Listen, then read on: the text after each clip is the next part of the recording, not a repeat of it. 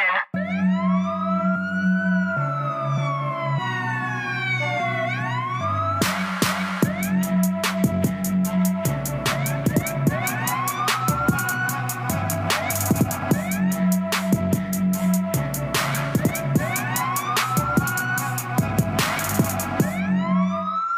Hello, good evening. Good morning if you're somewhere else, or good afternoon if you're somewhere else. But for us, it's good evening. Welcome back to the LEO Sideshow. Patrick here. Frank, are you there? Frank is here sipping on some tea. I like to tell the listeners it is now 11:45 at night. We just started. We just started. Well, actually, we've been working together for eight hours, and we're so dedicated that we're trying to cram these podcast episodes into our daily activities. And like I said before, we both live busy lives. Producer and I are in the whirlwind of moving, and it's just continuing on with my nomadic podcasting. I'm switching rooms. I continue to switch rooms. It's because the producer and my- son are sleeping, so I'm trying to be in the room with the closed door. I mean, it works. I mean, you're in the basement. You got I don't nice. see you screaming and yelling tonight. No, I won't be doing any of that. It is a, an interesting episode you have planned, though. Well, I I like to do it for the people, people, Mhm. Frank. No, Yeah, today's episode we're going to be discussing uh, some of the leaked, not leaked. There's the leaked body cam footage. I'm sorry. There's the leaked body cam footage, and there's the redacted and released body cam footage of some snippets of the George Floyd incident. So I'd like to discuss that, kind of our take on it, where we think the court case is court case is for the officers, including Derek Chauvin, might go, and just our opinion on that. Right. So we'll get into that here in a little bit. Uh, man, look at you downing that tea. Some English tea. No, but that is straight up English tea. No, yeah, my mom went to England right before COVID hit, and uh, she brought home some tea. And it's pretty much the same as tea, right? Yeah, I mean, it, it, it's, it tastes like tea. Okay. All right. Yeah. So anyway, moving on. trying, folks, I'm trying to be a little quieter because the son's sleeping in the room next to me, so I'm not going to be hooting and hollering, especially.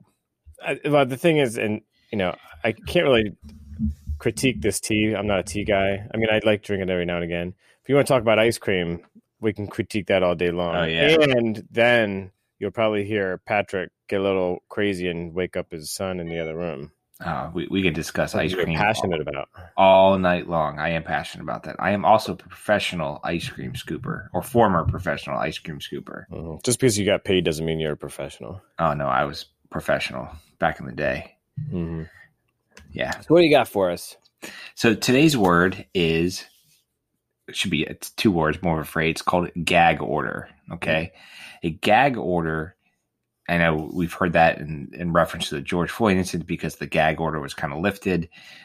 There's reasons why there's a gag order. Okay, but basically it means it's a judge's order. So the judge orders it, prohibiting the attorneys and the parties to a pending lawsuit or criminal prosecution from talking to the media or public about that case. Okay. They're basically issued by a court, government, or private entity, and they require an individual to refrain from making public comments. And typically, judges issue uh, injunctions barring trial participants, including attorneys, litigants, and witnesses, from discussing trial related material outside the courtroom. Okay. That makes And, sense. Yeah, in general, courts have held that gagging people involved in trials is more acceptable than similar orders issued against the press. Okay, and there's a reason for that, and we're gonna get into the court case I have kind of relates to that. But the the reason f- for the gag order is to ensure a you know a Fair. fair and, Impartial. and partial trial. That's basically what it's for. Okay. And like I said, the gag order can be used in this case, it was a criminal prosecution, but it could also be used in civil litigation, any type of trial. And that's kind of what a gag order is. And a lot of times, the people that are fighting the gag orders are the press. So they're trying to fight it because they want to find out information, talk to people involved in the trial. and to release that information so that everybody is notified of what's going on. And Right. So there has to be that fine line between getting that impartial trial for the defendant because they have that right, okay, or you know whoever's involved in the civil litigation versus the media has the right to provide information to the public slash seek information from parties involved. So it's it's kind of you got to weigh the the the battle there as a judge, and it puts the judge in a kind of a difficult position. But so uh, the court case I picked, and I was doing a little bit of research on this because I was trying to find out a court case that's kind of related to gag orders, and I found this one from 1966. Great year, great year. Mm-hmm. Okay, it's called Sheppard S H E P P A R D versus Maxwell, and the Supreme Court in Sheppard versus Maxwell. Is that your dog? Yeah. Oh, do you need to go? No. Oh, okay. All right. Sorry, Frank's dog was in the background there. One of his two dogs. He's a dog guy. The Supreme Court in Sheppard versus Maxwell ruled that defendants are entitled to impartial juries and that trial court judges should take strong measures to uphold the right to a fair trial. Judges interpreted Sheppard as an authorization to imp- impose gag orders on trial participants, but even some began to place them on the media. So, in the background of this case, remember this is a 1966 case, and this is from an incident in 1954. So you can kind of see, you know, how long things take place in the world of law. Yeah. So early on July 4th, 4th of July, 1954, in a Cleveland suburb, Marilyn Sheppard, pregnant wife of an osteopath and prominent socialite, was beaten to death. Her husband, Sam Sheppard, first called the mayor, a family friend, to report the crime. He claimed to have struggled with an intruder who knocked him out. The police saw no signs of breaking and entering. It was discovered that Sheppard had been having an affair. Ooh. The three day coroner's inquest was biased against the doctor, and the Cleveland Press goaded the prosecutors to charge Sheppard. One newspaper ran 399 stories in six months. Wow. Jesus. Yeah. So the case came to trial two weeks before the November election. The tre- I mean, there's so much involved in this. The chief prosecutor was a candidate for municipal judge, and the presiding judge was a candidate for reelection. Judge oh, wow. Edward J. Blythin allowed free reign from the media. This included publication of the addresses of the witnesses, photographs of all 12 jurors, prominent seating, in the, cor- prominent seating in the courtroom for the press, and radio and television broadcasts from the courthouse. Radio and press pundits aired all sorts of gossip as if it were credible evidence. The judge told one columnist that Sheppard was guilty as hell, and I quote, even as they deliberated, jurors were allowed to phone their friends. Yet, despite, yet, despite an inept and lackadaisical defense attorney, the jury required 30 ballots before convicting Sheppard. Okay.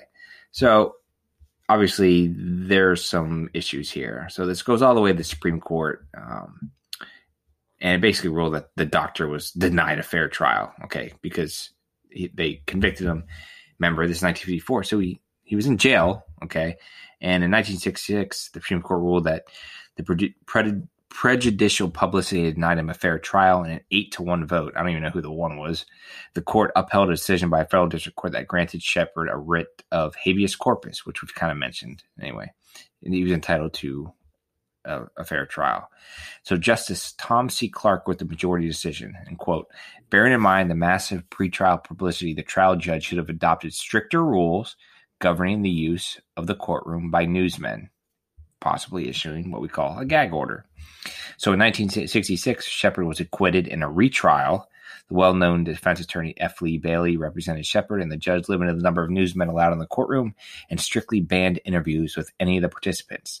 A dentist testified that there was no way Sheppard could have broken his own four teeth. A doctor said that he had treated Sheppard with a broken neck that could not have been self inflicted. Despite 12 years of protesting his innocence, Sheppard did not take the stand in his own defense. Wow. Okay. Wow. It doesn't.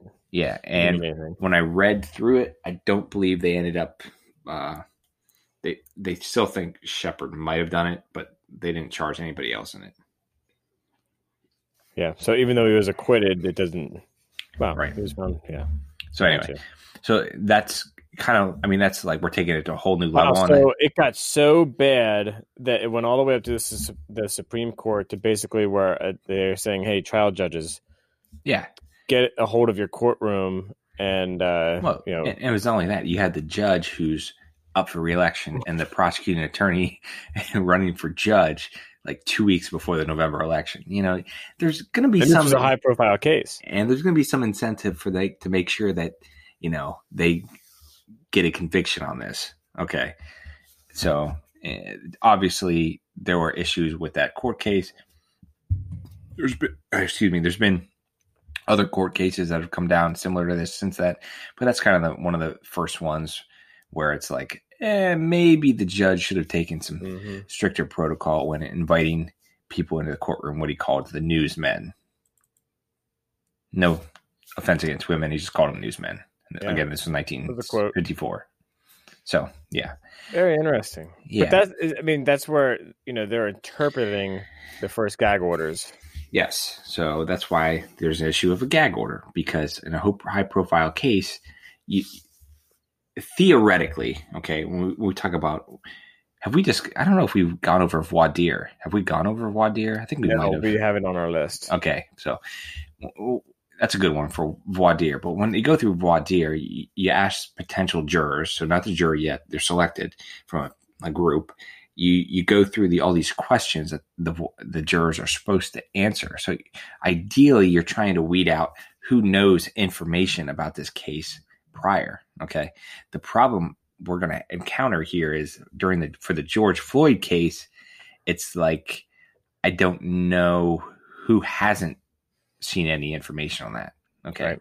And not and just because you've you've seen information about the George Floyd incident, Derek Chauvin and the charges, doesn't mean that you'll automatically be uh, Biased. biased or, you know, what do they call them? A strike strike against Mhm. you Oh, right. yeah, from being selected on the jury. They just want to know if you can still be, you know, a fair and impartial juror to because again, regardless of what we've seen in the media, regardless of what we know about the case, Derek Chauvin is still innocent until proven guilty. And that's set by the and that's set by the Constitution and our founding fathers. So that's why there was an initial gag order in place, but now that's kind of been redacted a little bit. Okay. And I forget when the judge did that in the, the George Floyd case. I'll have to look that. I'm gonna look that up right now.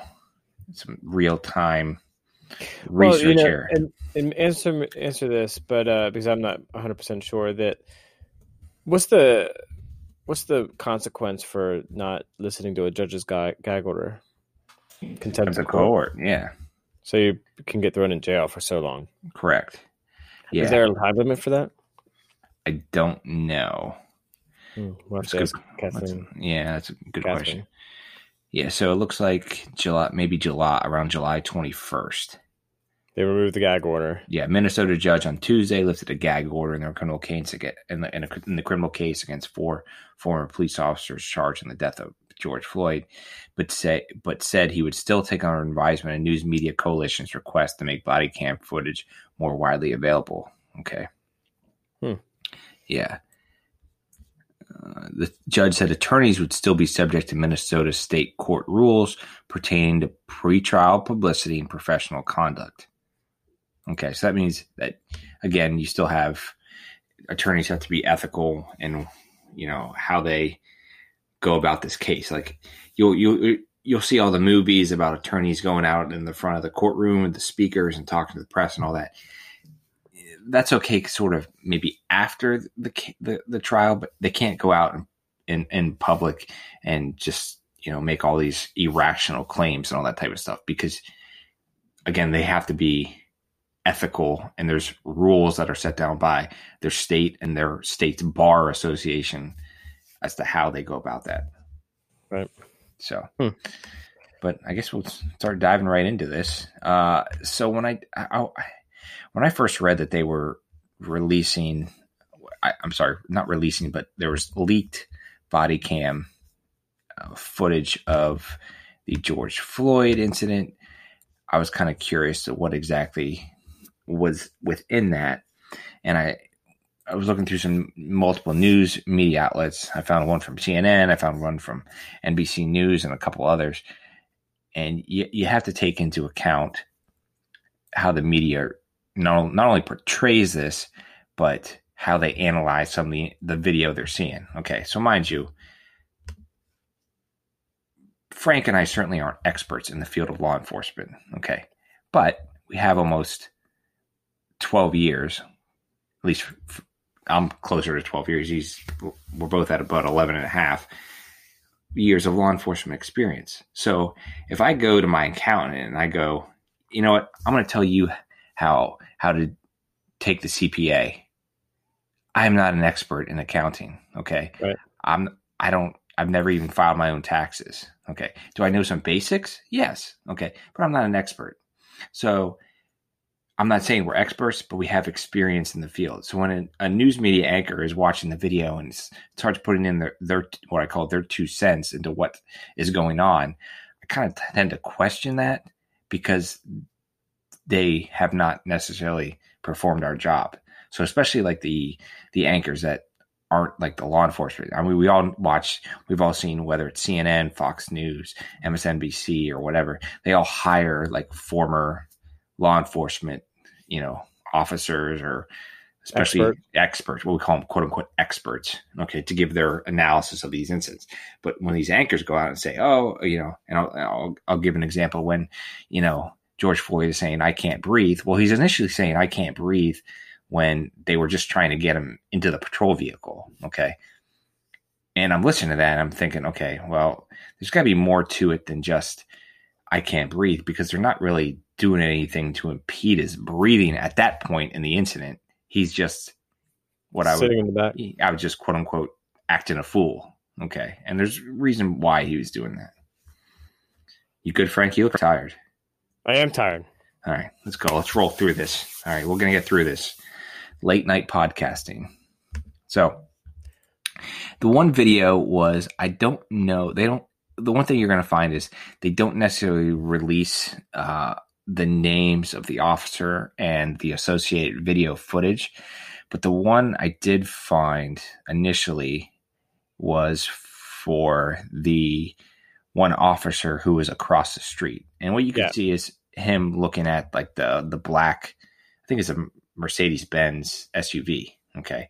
He's and, the one that stayed with the car the whole time. Correct. He's the one that's talking. It appears that he's talking to some people. And what you're going to find in the redacted video, okay, you're going to find that there are, there's blacked out sections because they want to potentially hide witnesses or people's faces. They cut out parts of the audio. And there's a reason for that. So I want to touch on that quickly. Okay. The company is Axon, which we know is probably, well, Frank, you, is one of the best body cams, right? One of the best body cameras. They're at the cutting edge of technology, yeah. and uh, you know they, they they're impressive with yeah. how they're dealing with everything. Yeah. So. Uh, some the the video is what we call redacted. So that means there's sections that are blacked out, like literally it's like a black rectangle hiding the person. There's audio missing, okay. And the question is, is is this permissible? Well, Yes. Okay. And the reason being is like we've always we we've we've kind of mentioned earlier, there's Derek Chauvin is and the other officers are still entitled to a fair and impartial trial. Okay. So when you have individuals that are calling for the full release and transparent body cam body worn camera video footage, that's not fair to the people who are on trial.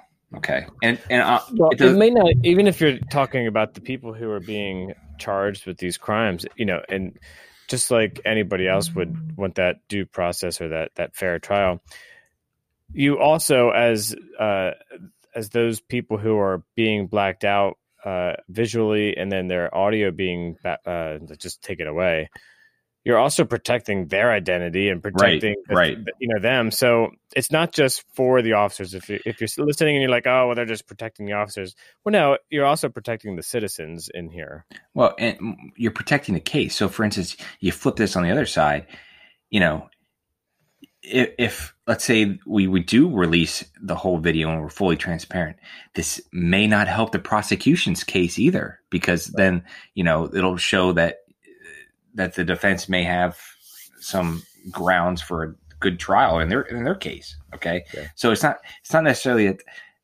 the prosecution's fully for the release as well. Okay, because not only do they abide by the rules of having an impartial uh, jury and impartial trial, they have to you know wonder if we don't want to leak all our possible uh, areas that the defense can poke holes in our case. So that's the reason that it's redacted. Okay. I, I know there's people and there's organizations calling for it, but they have to understand that yes, they're the uh, the police department and the DA's office is legally bound to not release all of the video. Okay.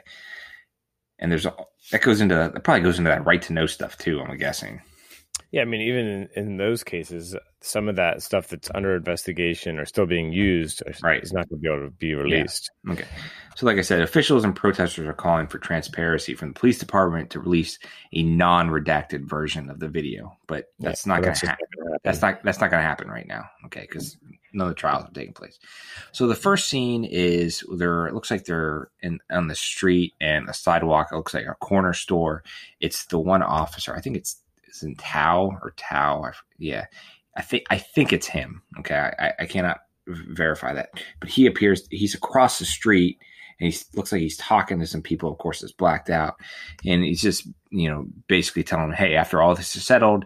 You guys are good to walk, okay? And then he keeps telling them, "Stay put, guys. Stay put don't there. Get to the, yeah, yeah. don't don't, don't be messing with the car. Don't be messing with the car. Stay put there until my partner has is done with his things over there. Okay and the officer again is telling them telling these people i don't want you reaching in the car okay? Okay. And all of these statements uh, are from the officer across the street okay? And that's part of the redacted video that I, I, I saw okay? And again yeah, and that video will be part of the nbc link yes. that we put in the show notes which, so that, which again, you know, and this is kind of, I guess, what the people want to see is that the the redacted video, it's it's kind of crap. yeah. You know, no, I mean, it's I, the I, official. let's put it let's put it this way, Frank. When I was trying to do like the research for this, I was looking through the redacted video. It didn't really provide me with a lot of information to go on for this topic. No, I mean, and I, you know, I know that we all want like the whole unredacted and released video and I know we have the, the pesky thing about having a fair trial, but the the whole video does tell a much better story. And even in the leaked video, we still don't have the whole thing. Oh no, uh, because there's a bunch a bunch of you know splices and the video is actually pretty short compared to the whole entire incident. So, uh, but yeah, I mean, this this video, I mean, we'll, we'll, show it to you because this is what was released by the Minneapolis Police Department. But it stinks. And and the new I did the news even condense it even more, and they're not even going to show you kind of like the mundane parts of the video. But so I don't exactly know, and this was trying to figure out where the whole incident was taking place when this officer was over here. Okay, I don't know. I'm trying to figure out the timeline, and that's what you're, you're talking about with the releasing the whole video because you're almost trying to put the pieces of the puzzle together if you are the prosecution and the defense because you're trying to figure out at what time period did this person get involved because those other three officers were charged with i believe aiding and abetting a murder a felony yeah. so you're going to have to prove certain things that they were aided and abetted in the murder of george floyd now for this officer's defense okay you're you're probably going to bring up the because i think he's one that one of two that aimed for dismissal of the charges against him, you're going to probably try to bring up the fact that, A, I was over here. I wasn't knowledge, knowledgeable to all the events that took place with Mr. Floyd and Derek Chauvin. Okay. So that would probably be part of your defense, I'm guessing. Well, you know, one thing that this video does show is that about uh, about halfway through. Now, this is a shorter video. Like you said, it was already um, kind of spliced up by NBC also just to make it reasonable. But in this four minute video, as you're watching the first half, you'll notice that there's really only two police cruisers there. And then you'll see that Chauvin's vehicle uh, shows up in the latter half of that video. Right. And and then you that's can, where you can kind of determine and, where you're at and, in the time frame. And, and towards the end, you actually see the ambulance, I believe. Yeah, I think you do. Yeah. So anyway, so now, now we're going to get into what I got from CNN, okay, which was the leaked video. I think there was the Daily Mail Yes. that originally got now is that British? I'm not sure. I don't know. I don't know. You're drinking their tea. Find out. What is But- it? Yeah. So you can hear the one officer, and I believe it's Officer Lane, is telling Floyd. Floyd is b- behind the driver's seat of this vehicle. I, is it? I believe it's that same car, right? Or It we not is. sh- It is. Yeah, it's it's it's this black Mercedes SUV. Okay, so Mr. Floyd is behind the driver's seat. Now, if we do the background, the officers were dispatched there for I think it was a counterfeit twenty dollar bill or something, right? Yep. Yes.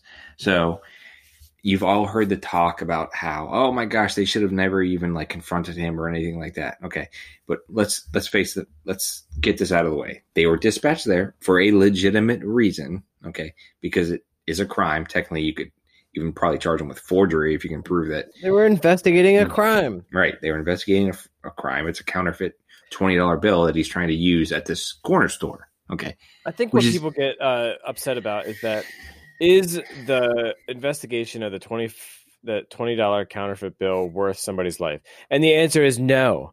But the thing is, is that a crime was still committed, yeah, and it shouldn't have gotten that far. But Right. we all agree with that. But Yeah. either way, they're there to investigate a crime. That's what cops do. Right.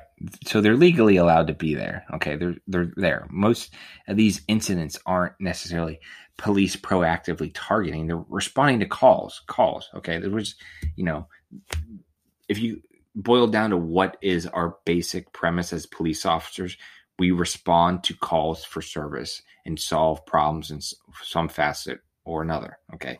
So they respond to this, and I believe it was the one of the clerks or something from the store that had called 911. Don't quote me on that, but that's what I, I, I remember from doing the research on this. Said that, hey, this gentleman's trying to, you know, use a $20 counterfeit bill. Okay. So they end up trying to, they end up identifying Mr. Floyd as the suspect. Okay. So he's behind the wheel outside uh, in this area of this black Mercedes SUV. Okay. So they legally need to detain him. Okay. Do they do they have enough to arrest him at this point?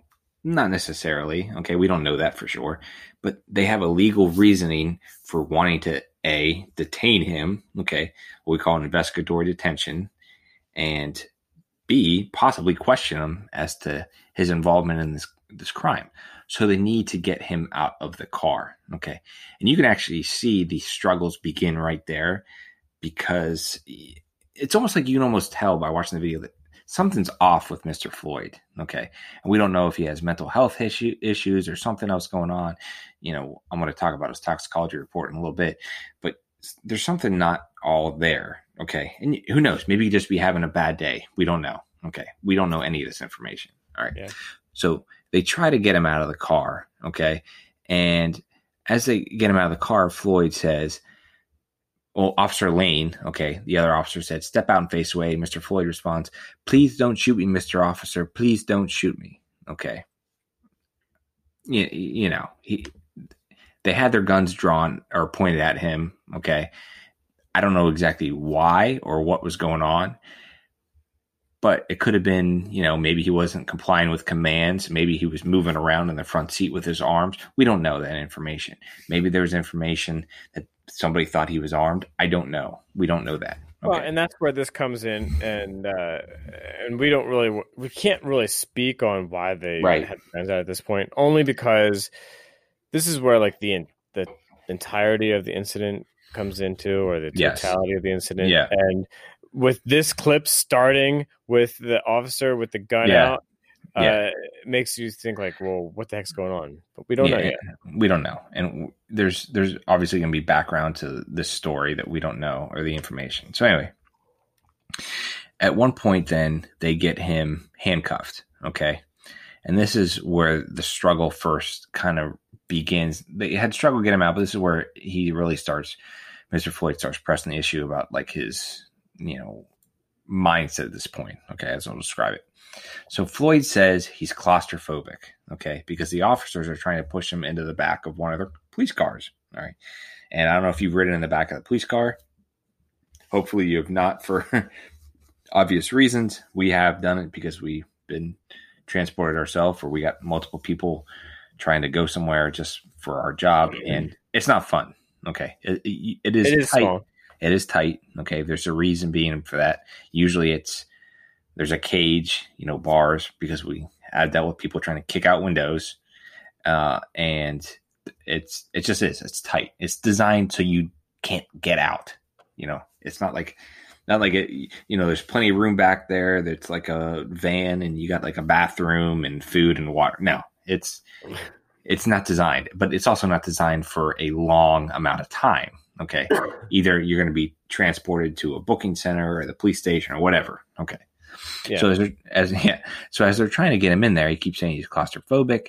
He's being pushed and pulled by Officer Lane. Floyd here says, "I can't breathe. I'm choked." Okay, and I, I, I, I what I was talking about the anchor and the anchor's like, and this is the first time that that you could hear uh, George Floyd say he can't breathe, and I'm watching the video and I'm like, they're not really doing anything to his like upper neck or extremities or anything like that. They're just trying to get him in the car. You got one officer pushing him into the back of the patrol car while the other officer from the other end is trying to grab him and get him in because it's pretty obvious Floyd is resisting getting into the patrol, the patrol vehicle.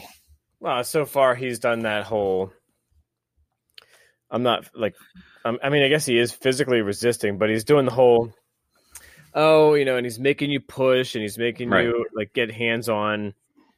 He's not just saying, "Yep, how do you?" You know, I'm having a hard time in here. Yeah. You know, I'm, I think I'm if I get in the back here, I think I'm gonna have, you know, some claustrophobia. Yeah. Which, No, none of that.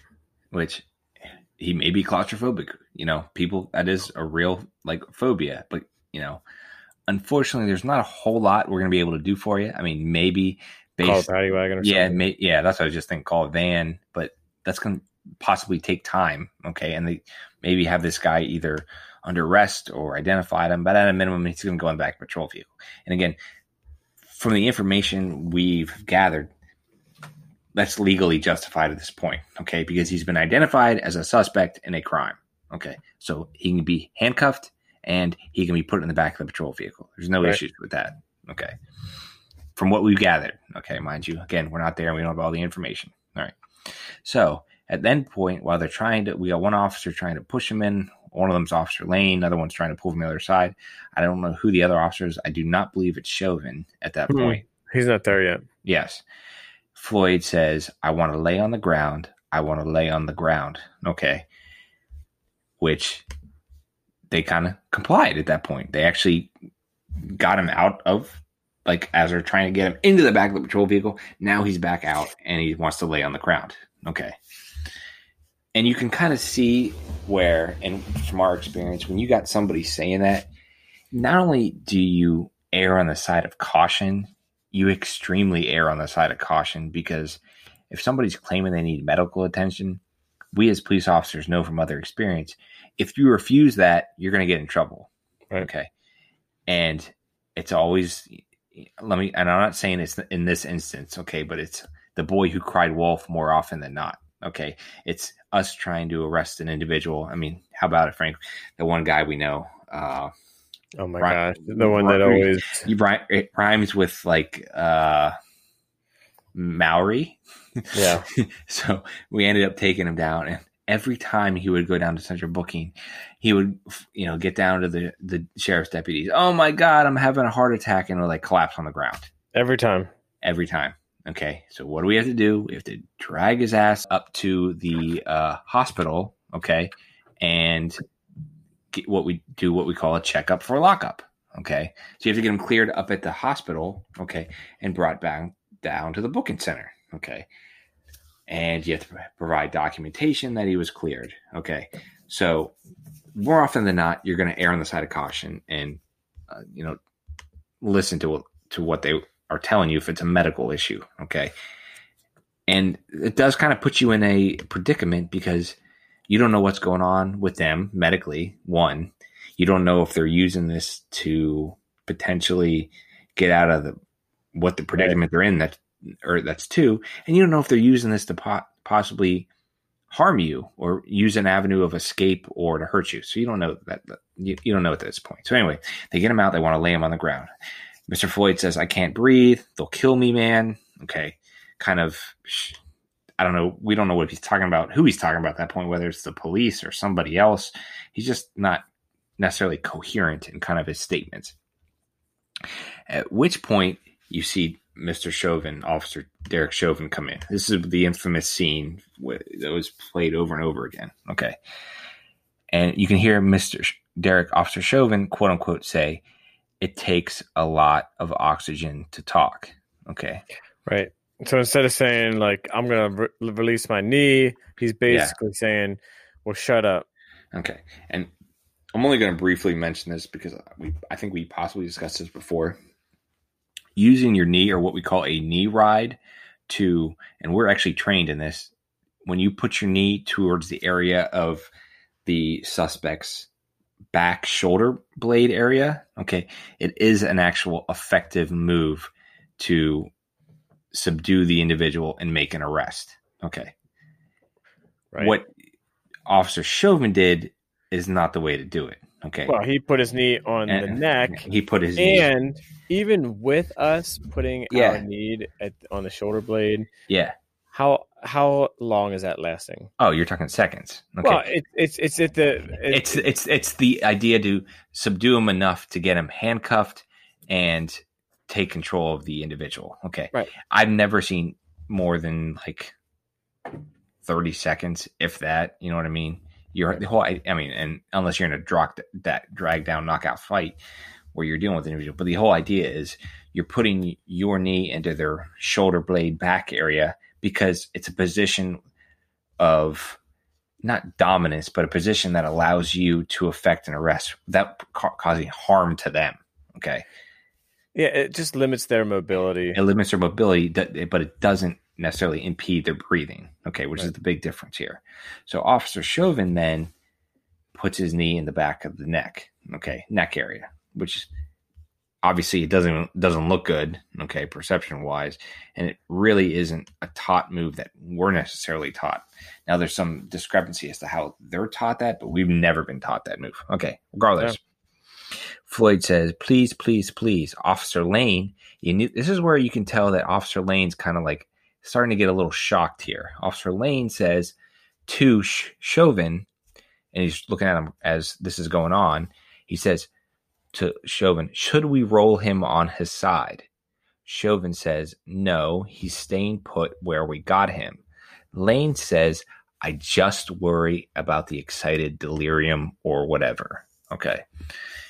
So and he knows. Is, he knows. Officer Lane knows that this probably isn't a good look and because this could really harm Mr. Floyd based on everything that's taken place so far. Okay. And we're just going to quickly mention excited delirium.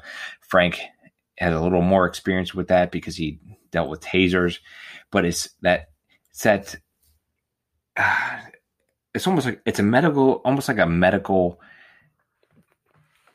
How would you describe like a medical episode where an individual is agitated, sweating, you know, anxious because of the circumstances they're in, with combined with prior medical history, possible prior medical history, and any type of substance that are in their system.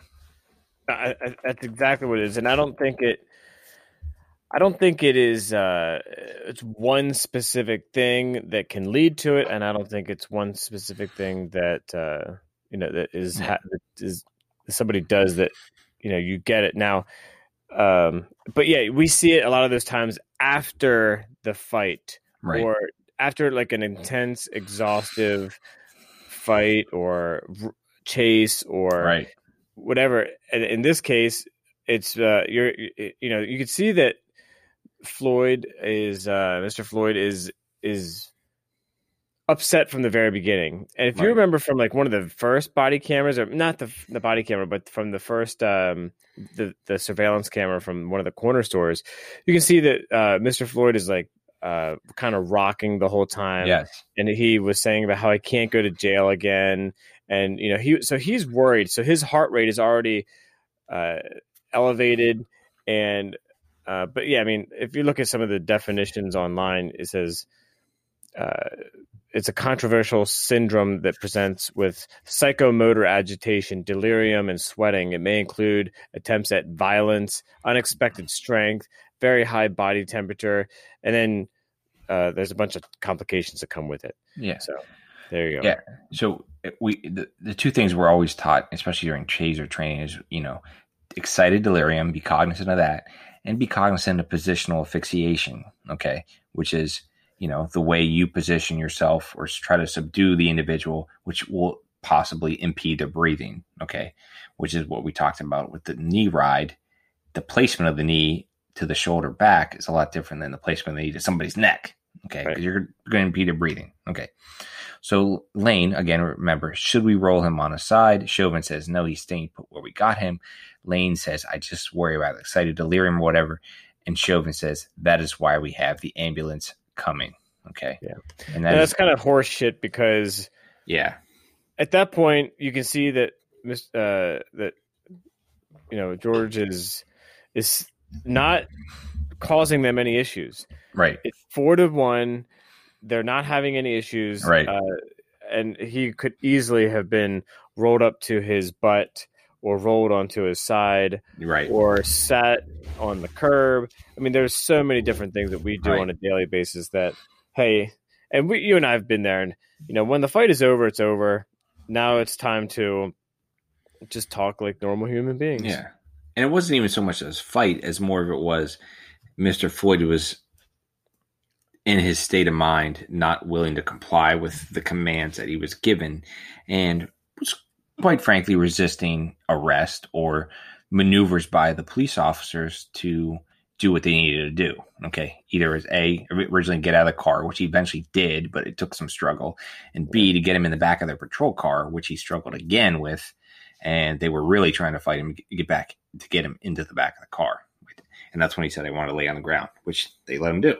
So, any, anyway, and that's kind of where the, the video ends at that point. Okay. And there's probably going to be other snippets of possible other video footage out there. That's what I found, you know, while doing my brief research for this. I we touched on excited delirium. I did want to mention the toxicology report. Okay. So I'm going to read this, and this is from uh, news articles. The autopsy report from Hennepin County Medical Examiner's Office concludes the cause of death was, quote, cardiopulmonary, cardio, obviously heart, pulmonary, I believe lungs, arrest complicating law enforcement, subdual, restraint, and neck compression. That conclusion, death due to heart failure, differs from the one reached by an independent examiner hired by the Floyd family. That report listed the cause of death as asphyxiation from sustained pressure. And you can pretty much understand what the heck that means by that person. Okay. Yeah. So the this medical examiner's report does not mention asphyxiation. However, according to prosecutors in charging documents filed last week, early results revealed no physical findings that support a diagnosis of traumatic asphyxia or strangulation. The medical examiner's report also details blunt force injuries to the skin of Floyd's head, face, and upper lip, as well as the shoulders, hands, and elbows, and bruising of the wrist consistent with handcuffs. Signed by Dr. Andrew M. Baker, it says Floyd had tested positive for the novel coronavirus on April 3rd. Huh. A post a post-mortem nasal swab confirmed that diagnosis. The report notes that because a positive result for coronavirus can persist for weeks after the disease has resolved, the result most likely reflects asymptomatic but persistent positivity from previous fe- infection. In addition to fentanyl, okay, fentanyl, if, if you don't know what fentanyl is, it's high powered narcotic, analgesic, high powered narcotic used most notably in hospitals. Okay. But it is laced with heroin and is frankly killing people. Okay. Yeah. I mean, people are doing fent- straight fentanyl, which is nuts. Okay. So, toxic report you know, in addition to fentanyl and meth, methamphetamine.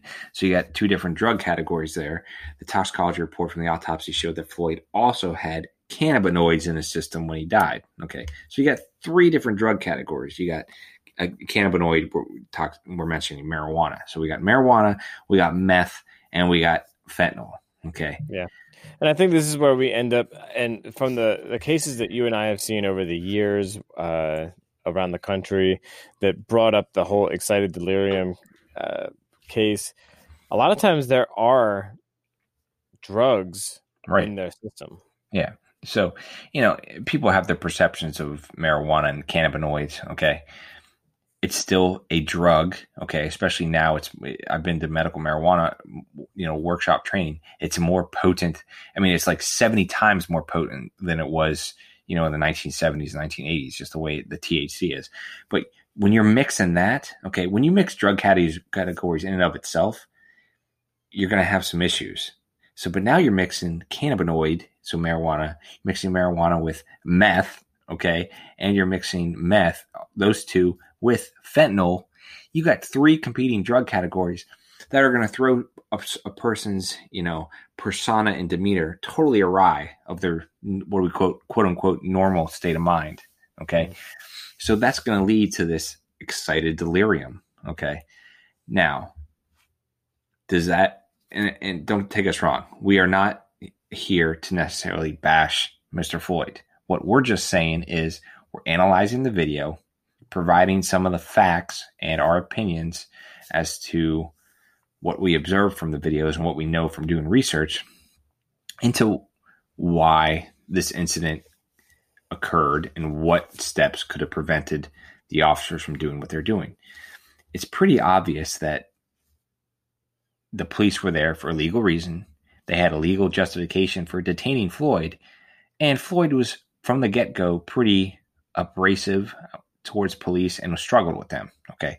From that standpoint, though, especially Mr. Chauvin, the steps were not taken well and were done so in a point that Mr. Floyd died from. And that's the issue that we really have. It's, hey, and you can see it's just I mean, we're talking about Mr. you know, Officer Lane's quotes. Like he's he's kind of he's basically saying to Officer Chauvin, like, I'm kind of worried about this guy. Like, you know, that's I'm worried about the excited delirium. He knows something's wrong. And you could tell that from the quote. So he knows that Chauvin's not doing what he's supposed to be doing, and this could end badly. Yeah. Well, you know, and I wanted to say that, you know, kind of to piggyback on what you said, uh, we point out the toxicology report only because it gives us an idea of kind of some of the reasons why George Floyd acted the way he did prior to, uh, I guess, being killed by Chauvin. However, you know what we're saying though too is that what Chauvin did was completely and utterly wrong because Patrick and I have arrested you know thousands of people uh, in our career or between the two of us, and I would say out of those, it's probably a pretty high percentage of who had uh, heroin, cannabinoids, meth, alcohol in their system at the time of arrest and not one time did we come close to killing anybody so you know it kind of gives you that background of what's going on but at the same time it hasn't it it doesn't have anything to do with how derek chauvin decided to to uh, Well, you mentioned like I would say 80 to 90% of the people we deal with that we're dealing with are on some sort of drug and you can throw alcohol into the depressant category. Either they're on alcohol or drugs. Okay. And and then if you add in mental health, that percentage even goes up higher. What's going to be interesting is the, seeing how these competing medical uh, medical reviews affect each other during the trial. Right. And that's what I wanted to mention. And I, I don't know. We're reading through the, I was reading through the show notes. I, I didn't write this down, but that's where the defense for the officers, especially Mr. Chauvin's going to come into play. Okay. Because they're really going to focus in on that toxicology report, the past issues, and they're going to try to show, like, hey, like Mr. Floyd was struggling from the get go with police. You know what I mean? And they're going to focus in on that toxicology report. And I mentioned that whole medical examiners because here's what you're going to have. You're going to have the independent med- medical examiner, and I think it was what what did they say from the beginning? Uh, report listed the cause of death uh, as uh, cardiopulmonary arrest complicating law enforcement, subdual, restraint, and neck compression. Okay, so a lot of things you're talking. The police subdual was part of the issue, but wasn't the whole issue. Okay. Whereas when you look at the one by the Floyd family. The report listed cause of death asphyxiation from sustained pressure. So they're basically saying that the cause of death was all was all Derek Chauvin. But when you actually read the medical examination, that was part of it, but wasn't necessarily 100% the reasons why Mr. Floyd died. Yeah, and obviously we're not experts in this Right. case at all, but I mean the medical examiner does sound better because it seems more thorough. I mean, I don't know.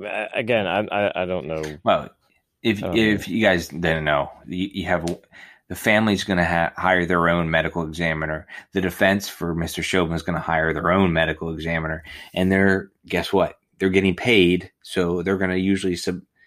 They're going to try to come up with their legal jargon, medical jargon for coming to their conclusion, which benefits their client's case.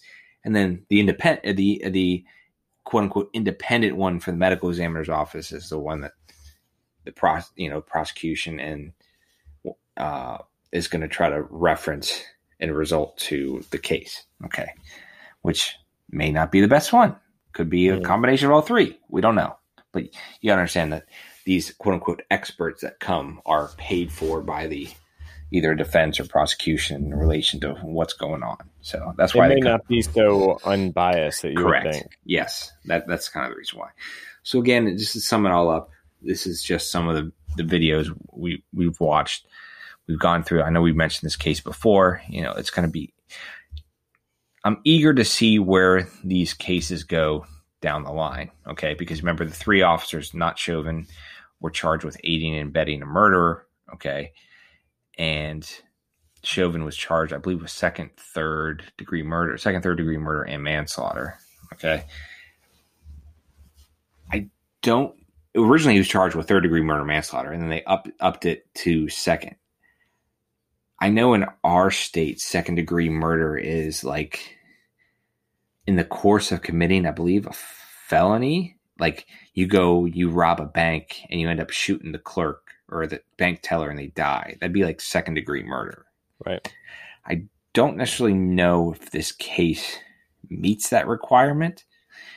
I'm not an attorney, so I can't say for sure, but that that's probably going to be a, uh, a a tough one as far as legal wise, and Was that's going to be charged with more than that too? So I mean, Well, he was charged with second degree. He was charged with third degree, and he was charged with manslaughter. Okay, all right. So they're going with uh, they're gonna nail him on at least the manslaughter. Yeah, I, I think the I definitely think the manslaughter fits. There's no question about that. The manslaughter fits. It's But- just that you're with the with the murder, you have to, you know, show intent, correct. and there's a, whole- that whole aspect of it, which might be a lot harder to prove I mean, beyond we, a reasonable doubt. yeah. I mean, we pretty much know at least. Um, apparently, there's what there's information that they knew each other or something. Well, they both worked at the same nightclub. Yeah. Now, obviously, just from the call and the police responding, it certainly doesn't seem like a premeditated thing unless there's some crazy information that we don't know about. So you can quickly cross off first degree at that point. Yeah. And then, you know, all this other stuff that came in. So we don't know if that's going to eventually stick down the line, but we'll see what happens whether they offer him a plea deal. I highly doubt they will just because it's such a high profile case Yep. but we'll see what happens with the other officers. But again, that's kind of our take on it. We try to be as fair and objective as possible while having some subjective knowledge into law enforcement. And Frank looks like he's ready to go to bed. I think I'm gonna stay up and work out or something. Okay, I, I will I will bet our uh I will bet you a meal tomorrow that you won't stay up and work out. I'm not taking that bet. Okay, all right. Sorry, but I, we hope you enjoy this. I hope we, we you found this informative by listening to it. We got some more things cooking as far as our season progresses, and yeah, don't hesitate to uh, reach out. We appreciate some of the response. Email us at frank at the leo, leosideshow.com or patrick at the leosideshow.com. Follow us on uh, Twitter and Instagram. Check out the leosideshow.com website. We're hoping to get some more blogs on there about what's going on. Been busy Uh, though. We, we've been busy working. That's kind of our main issue. And don't ha- don't forget to give us that five star review. You can reach find us on Apple, Stitcher, Spotify, pretty much anywhere you find any podcast. Any podcast. Yep. Type it in on Google and see what happens. Type it in on Google. There you go. All right. Anything else, Frank? Nope. Stay tuned for uh, the next week, and uh, I th- I'm just gonna say what Pat said again and hit us up. Uh, we're more than willing to take in some of your questions and considerations. We had a gentleman uh, reach out to us last week, and uh, some really good information and suggestions uh, for suggestions. we'll take yeah. suggestions for new shows by far. And uh, yeah, so it's great stuff. So all yeah. right, well, thank you very much. Thanks. Have a good night, guys. night, and see ya. See ya.